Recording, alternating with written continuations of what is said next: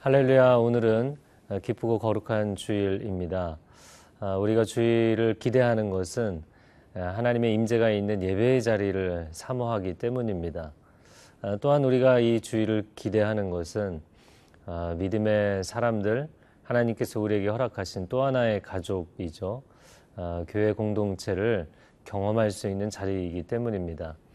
그런데 최근에 한국 교회 안에 이 믿음의 공동체가 많이 균열을 경험하는 모습을 보이고 있습니다. 어떻게 하면 하나님이 기뻐하시는 교회, 서로가 사랑 안에 연합하는 교회를 세워갈 것인가, 오늘 말씀을 통하여서 함께 고민하고 묵상하고 결단하는 시간이 되기를 축복합니다.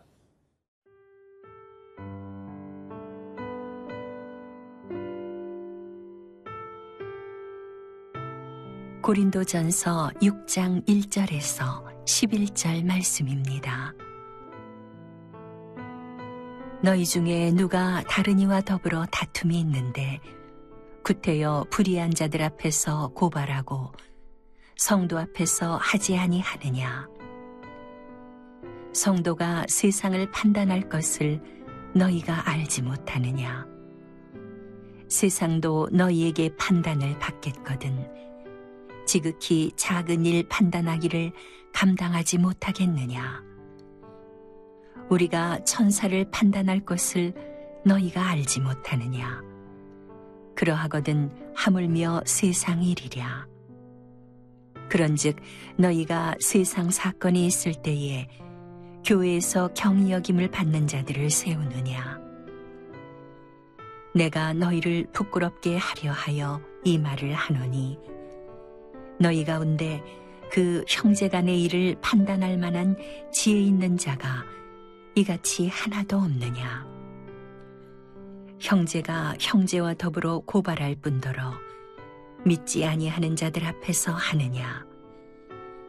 너희가 피차 고발함으로 너희 가운데 이미 뚜렷한 허물이 있나니 차라리 불의를 당하는 것이 낫지 아니하며 차라리 속는 것이 낫지 아니하냐? 너희는 불의를 행하고 속이는구나. 그는 너희 형제로다.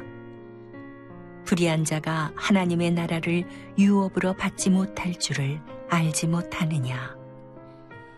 미혹을 받지 말라.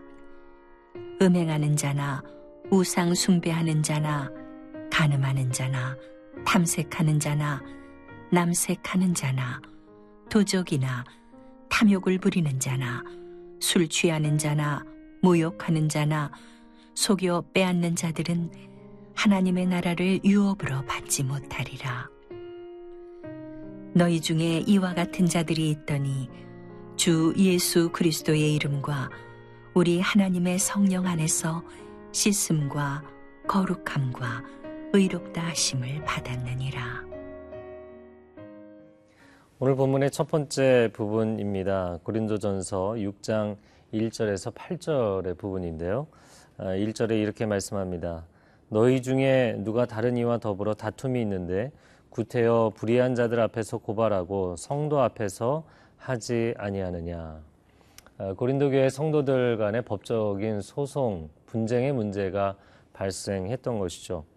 그런데 이것을 교회 안에서 판단하고 치리하면 좋겠는데 그렇게 하지 않고 성도들 간의 이 문제를 세상 법정에 가서 서로를 고발, 고소하고 또 분쟁을 일으켰던 것에 대해서 사도 바울이 그것은 좋지 않다, 또 옳지 않다라고 이야기를 하는 부분입니다. 여러 가지 이유를 생각해 볼 수 있는데 첫 번째는 하나님의 법이 아니라 세상의 법으로 이것을 해결하려고 했다는 것입니다. 여러분, 예수님도 예수님 당시의 종교 지도자들이 예수님을 인정하고 싶지는 않고 그 예수님을 처형하고 싶은데 자기들의 뜻대로 되지 않으니까 그들의 유대 종교법이 아닌 빌라도 총독 앞에 가서 로마법, 세상법으로 예수님을 결국에 십자가에 못 박았던 것이죠. 그러면 왜 교회법이 아닌 세상법으로 하려고 했는가? 결국에는 자기 주장을 관철시키고 자기 이익을 지켜내고 싶고 자기가 승리하기를 원했기 때문인 것이죠. 여러분, 진정한 신앙의 승리는 나의 승리가 아니라 그리스도의 승리인 것입니다. 자, 두 번째, 무엇이 문제인가? 하나님의 법이 세상 법보다 상위법이라는 것이죠. 오늘 본문의 2절과 3절에 말씀하는 것이 그것입니다. 성도가 세상을 판단할 것이 아니냐. 그런데 어떻게 세상으로부터 성도가 판단을 받느냐. 이것은 상위법과 하위법이 순서가 뒤바뀐 것이다. 또 3절 말씀에 우리가 천사를 판단할 것이 아니냐. 마지막 심판날 우리가 천사도 판단하고 심판할 것인데 어찌 우리가 이러한 처지에 놓이게 되었느냐라고 이야기하는 것입니다. 예수님이 제자들에게 너희의 의의가 서기관과 바리새인들의 의의보다 낫지 아니하면 결탄코 천국에 들어가지 못하리라 말씀하신 적이 있습니다. 우리는 세상의 기준보다는 더 탁월한 하나님 나라 법의 기준을 따라 살아가는 사람들인 것이죠. 자, 세 번째, 왜 이것이 합당하지 아니한가? 그것은 하나님의 교회에 지혜자가 있는 것이 마땅하기 때문입니다. 오늘 본문의 4절과 5절 말씀에 보면 세상 사건이 있을 때 이러한 문제를 판단할 만한 지혜로운 자가 너에게 없었다는 것이냐, 그런 안타까운 이야기를 합니다. 여러분, 우리가 하나님의 말씀을 그냥 지식으로 아는 것이 아니라 하늘로부터 임하는 지혜로 받아들여야 합니다. 그 지혜가 우리 안에 녹아들어서 우리의 삶의 문제를 분별하고 관계의 문제를 분별할 수 있는 역량으로 드러나야 되는 것이죠. 고린도전서 1장 말씀에 보면 세상의 지도자들, 세상 관원의 지혜로도 알 수 없는 그리스도의 십자가의 지혜를 깨달은 사람들, 그들이 바로 우리라는 것입니다. 그런 영적인 자존심, 자신감에 스크래치가 생기는, 상처가 생기는 그러한 일을 한 것이다 라고 이야기합니다. 또한 네 번째 이유, 이것이 왜 잘못됐는가? 이것이 교회의 허물이 되기 때문이다. 여기서 이 허물이라는 단어는 패배라는 뜻을 갖고 있습니다. 7절 말씀해 보면 너희가 피차 고발함으로 너희 가운데 이미 뚜렷한 허물이 있나니. 세상으로부터 칭찬을 받아야 되는 교회, 세상의 빛과 소금의 역할을 감당해야 할 교회가 오히려 세상에 부끄러운 상황이 된 것이다 라는 것이죠. 교회 공동체 안에서 성도들 간에 분쟁이 생기고 그것을 해결하지 못해서 세상 법정에서 시끄럽게 다투게 되면 그것은 하나님의 교회를 수치스럽게 하는 일이다. 다섯 번째, 이것이 왜 잘못되었는가? 8절 말씀해 보면 너희는 불의를 행하고 속이는구나. 그는 너희 형제로다. 이 형제의식, 공동체의식을 상실한 것이기 때문이라고 이야기를 합니다. 오늘날 한국교회를 보십시오. 어떤 권력 다툼의 문제, 헤게모니를 장악하는 문제, 또 재정을 사용하는 문제, 도덕적인 문제, 여러 가지 문제로 교회 안에 분쟁이 생깁니다. 근데 이런 분쟁을 교회 안에서 기도하며 영적으로 잘 해결하면 좋겠는데 그렇게 하지 못하고 세상 법정으로 나가는 일들이 생기는 것이죠. 여러분, 한국교회를 위해서 기도해야 될 때입니다. 그리고 정말 하나님의 마음이 어디에 있는지, 하나님의 참된 지혜가 부어진 우리는 어떻게 살아야 할 것인지 깊이 고민하고 기도하며 엎드려 그분의 지혜를 구해야 할 것입니다.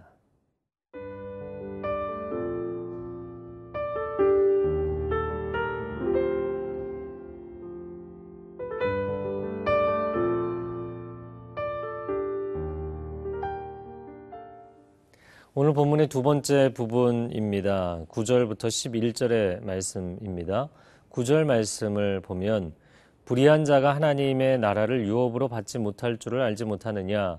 미혹을 받지 말라. 음행하는 자나 우상 숭배하는 자나 간음하는 자나 탐색하는 자나 남색하는 자나. 사도 바울이 엄중하게 경고합니다. 교회 안에 내분이 일어나서 세상 법정에까지 서게 되고 그것이 세상 앞에 빛과 소금의 역할을 감당해야 될 교회가 수치로 드러나게 되는 상황, 이 어려운 상황에 대해서 사도 바울은 아주 엄중하게 그들에게 경고의 말씀을 전하고 있는 것입니다. 9절 상반절에 보면 불의한 자가 하나님의 나라를 유업으로 받지 못한다. 그러면 지금 사도 바울이 이야기하는 것이 행위 구원 이야기를 하는 것이냐, 행위가 완전하고 거룩해야만 구원을 받는다는 이야기를 하는 것이냐, 물론 그런 이야기를 하는 것은 아닙니다. 그러나 이런 극단적인 분열과 불의의 문제는 하나님의 나라와 공존할 수 없다는 것이죠. 그것이 어떻게 천국 시민된, 천국 백성된 하나님의 사람들의 삶과 공존할 수 있느냐, 양립될 수 없다라고 이야기하고 있습니다. 그래서 9절에 이야기하는 것이죠. 미혹을 받지 말라, 자기를 기만하지 말라는 것입니다. 왜냐하면 이 고린도 교회 성도들은 영적 은사가 매우 충만하고 넘치는 교회였습니다. 그러다 보니까 우리는 영적으로 굉장히 훌륭한 수준에 이르렀다라고 생각했던 것이죠. 그러나 실제로 그들의 삶은 그렇지가 않았던 것입니다. 신앙과 삶이 분리되어 있는, 신앙과 삶이 따로 노는 그런 상태였기 때문에 사도 바울은 엄중하게 경고합니다. 그러면서 불의한 자들의 예를 들었는데 9절 하반절에 보면 음행, 우상 숭배, 간음, 탐색, 남색하는 자다. 이 5가지는 모두 성적인 범죄를 이야기하는 것입니다. 이어지는 10절 말씀, 도적이나 탐욕을 부리는 자나 술 취하는 자나 모욕하는 자나 속여 빼앗는 자들은 하나님의 나라를 유업으로 받지 못하리라. 10절에 나오는 도적, 탐욕, 술 취함, 모욕, 속여 빼앗는 것, 이 5가지는 이웃에게 죄를 짓는 것에 관한 조항들입니다. 그러면 왜 5가지를 이야기했는가? 자기 자신에게 성적으로 죄를 짓는 것, 이것이 고린도라는 도시 안에서는 특별히 많이 행해지던 그런 죄였습니다. 왜냐하면 항구 도시였고 헬라 문화가 굉장히 번성한 곳이었기 때문에 성적인 음란이 심각했던 도시였습니다. 그런 문제들 뿐만 아니라 10절에 나오는 관계적인 죄, 즉 다른 사람에게 해를 끼치는 죄도 동일한 죄다라는 것을 지적하고 있는 것이죠. 자, 11절 말씀입니다. 너희 중에 이와 같은 자들이 있더니 주 예수 그리스도의 이름과 우리 하나님의 성령 안에서 씻음과 거룩함과 의롭다 하심을 바라느니라. Before and after이죠.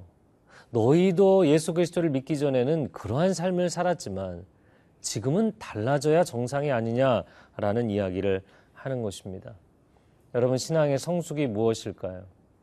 교회 안에 분열을 일으키고 분열을 조장하고 갈등을 일으키는 것은 새신자들이 일으키지 않습니다. 교회 사역을 많이 한 리더십들, 교회에서 신앙생활의 연차가 오래된 분들이 교회를 어렵게 하는 일들이 참 많이 있습니다. 진정한 신앙의 성숙은 내가 누구를 가르치러 들려는 것이 아니라 주님께 겸손히 배우는 것입니다. 진정한 신앙의 성숙은 옳은 것을 따지고 사람들을 공격하는 것이 아니라 내가 하나님 앞에 엎드려 기도하며 공동체를 의롭게 세워가는 중보기도자로 서는 것입니다. 내가 승리하는 것이 아니라 그리스도의 십자가의 희생을 따라가며 교회를 아름다운 공동체로 만들어내기 위한 그런 해산의 고통을 하는 것, 이것이 신앙의 진정한 성숙이라는 것을 잊지 마시기 바랍니다. 함께 기도하겠습니다. 사랑하는 주님, 오늘 귀한 주일에 하나님께서 우리에게 허락하시는 참되고 아름다운 예배를 경험할 뿐만 아니라 온전한 교회 공동체를 경험하기를 원합니다. 서로를 존중하고 사랑하고 배려할 수 있는 하나님의 자녀된, 형제 자매된 공동체를 세워가는 우리 모두가 될 수 있도록 주님 겸손과 지혜와 은혜를 허락하여 주옵소서. 예수 그리스도의 이름으로 기도합니다. 아멘.